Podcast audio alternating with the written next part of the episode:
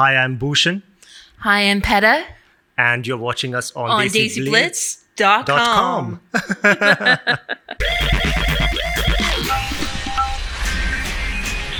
DESIblitz.com.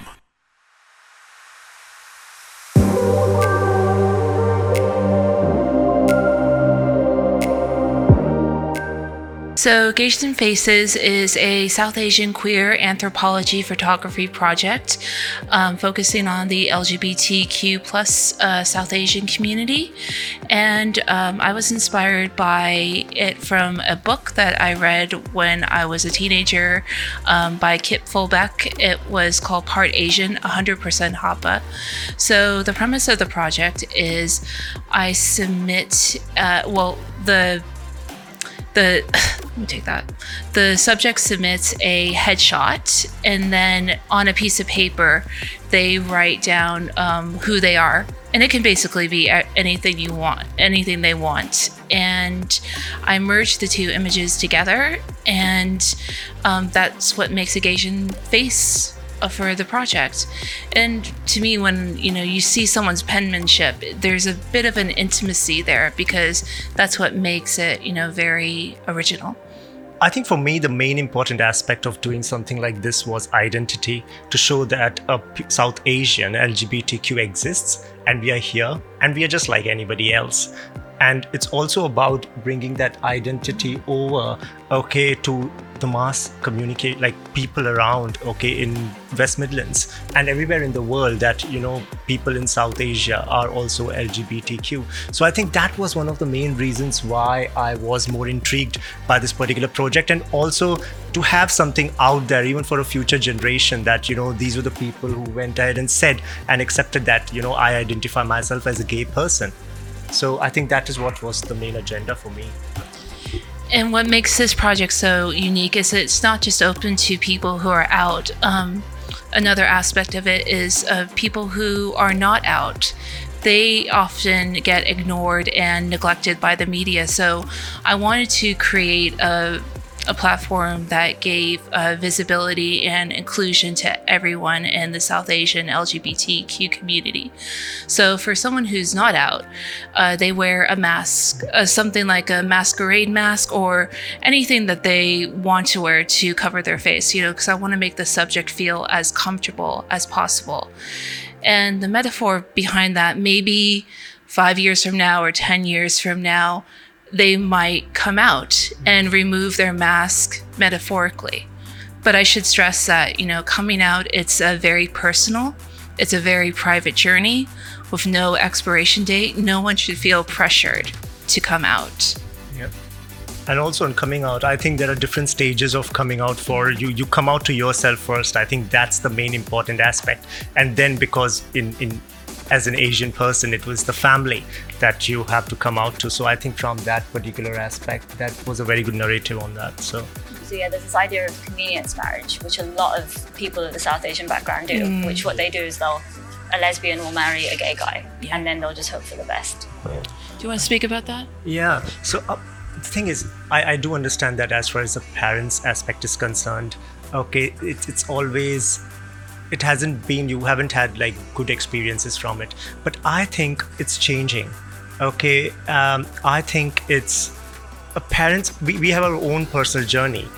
You, you when you when you come out to yourself it just doesn't come out you don't come out to yourself just like that it takes a lot of years for you to first go ahead and acknowledge that you are gay and to expect that the parents would just go ahead and change like that considering you know where exactly they come from okay what what people do they meet it's it's a huge expectation from them. And i think somewhere we also need to sit back and respect that element that they will take their own time.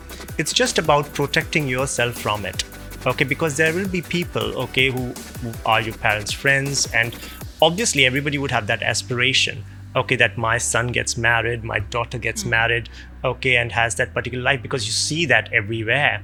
And this is your son who is going ahead and saying that you know what? I want to marry a guy. Which wouldn't happen?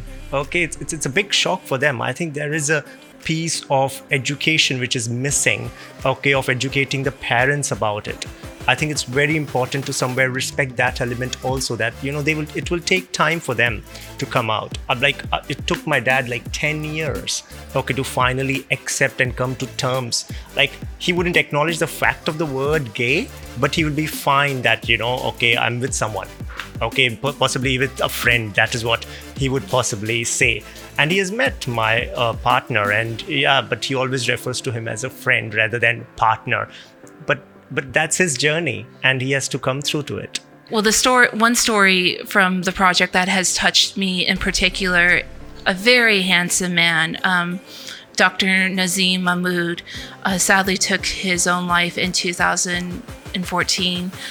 Um, a couple days after he came out to his family, and uh, he was engaged to his partner of 13 years, Matt, and um, like uh, you know most of england i learned about their story through the media articles. And i got to meet matt and i got to know matt. And uh, matt is just such a beautiful soul. And um, through naz's death matt came up with the Naz and Matt Foundation, you know, that helps families, you know, in that sort of similar, you know, situation. And when it came, you know, I wanted Naz to be a part of Gaysian Faces in some ways. So Matt submitted the very first picture they ever took with each other and wrote just like such a lovely, you know, tribute to to Naz. And i think somewhere it, that played a key role because it brought all of us together in a way Yeah. i know it was a tragedy but you know something really really good came out of it so that's how we know each other and that's how many asians came together so yeah and and, and just on on that itself what what I really enjoyed when we were doing the photographs and things like that was the diversity over there of the Asian community. So Yes. we had that was so we had uh, like I'm a Hindu. There was somebody who was Muslim from Pakistan. I'm originally from India, and then we had Ibrahim who is from Maldives, isn't it? yeah, yeah, uh, Mauritius. Mauritius, yeah. So it was the diversity of you know South Asians coming together and still diverse but still together. So I think that is what was fun for me actually. Yeah.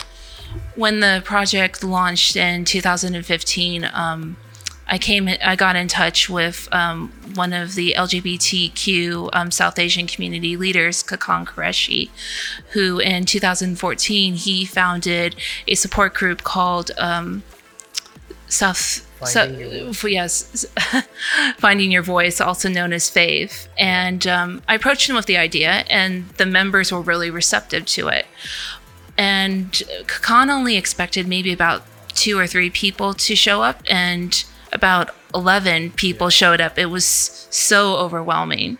It was his biggest event to that date. Yeah.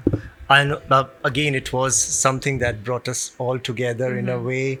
Okay, and from there on, there was Matt and Naz and Matt Foundation happened. So yeah, it was it was quite a good way of coming together and looking at other Asians also. That was something which was, I think, more thrilling in a way. And you know, somebody like my own, like we had our own jokes, our own movies that we would talk about. Okay, and food and places to go to. So yeah, that is something that yeah was the camaraderie between it. So yeah. There, there is another reason behind it, and it's it's kind of a reason that I really keep my really keep close to my chest. Um, in the in my early twenties, um, I fell in love with an Asian girl. Um, she was from a Gujarati background, and um, you know we were we were together for a long time, and it was time to meet her parents, and her her mom wanted nothing to do with me at all um, her father eventually came around and uh, took us to you know a nice restaurant and you know we talked. And then he threw a curveball at us saying that i want you guys to be separated for a year. And if you guys can be separated for a year and if- then maybe we can make this work. Maybe you can win over her mother.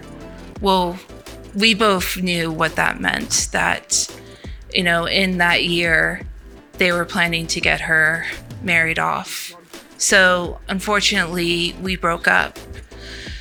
So I think for me, you know, that pain that I had inside me for, you know, a very long time, I wanted to kind of take that pain and put it in, towards a special project. So whether it's a couple who's in an interracial relationship or, you know, it's two Asians in a relationship who may face that, you know, type of traumatic situation, they can see, you know, that visibility because, you know, my my ex felt like, you know, she was the only Asian lesbian in the world you know, and this was in like the early 2000s as well, where there weren't as many support groups as there is now.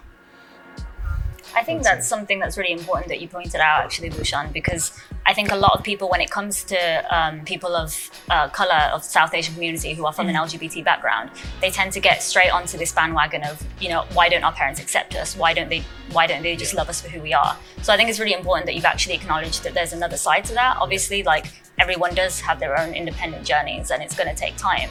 Um, so obviously, that being said, what would you say you would advise to other people of, of South Asian background um, in terms of helping their parents come to terms with who they are? I think have a conversation with them. Ask for help. Okay, there are various psychologists and people that you can meet. I have met them, and I think the best advice that the psychologist once, you know, uh, he was trying to help my dad understand me and me understand my dad was similarly the same thing, where he went ahead and said, fair enough. Okay bhushan. Okay you think you are you know you know that you are gay. And you also told my dad you know if, if my son would have gone ahead and told me i'm a doctor over here i would still be uncomfortable with it. Okay? But the fact is that he has his own life. What he does with someone okay how he looks at marriage is not really your problem. You have raised him really well. And that's where it should stop. But if you constantly you know hamper each other's relationship. It's just that relationship your your relationship is of father and son okay? And that is what matters. You forget about what exactly he goes as and does. He he's earning he has a career okay? He i i, I don't see any particular reason why okay that you know i can give him any other advice. But he also told me the doctor also told me that you have to accept your dad's you know um what he thinks. Give him some time. And he told me exactly the same thing. It took you what like possibly when you were 14 you first had feelings then you kind of like acknowledged it and then you didn't really like it. You kind of like told people oh you know what? I'm a bisexual which then you come to terms oh no i'm not bisexual. I'm gay. So you, you go through that whole particular phase. So just imagine you can't really expect your dad to just go ahead and change like that. So i think that's the best advice that i can give. Uh, uh speak to your parents and then in case it's not working ask for help. And also what's important is make friends okay? I think that's an important piece. Look for people like you okay? Don't just you know shy away from meeting people okay? Going to places knowing people.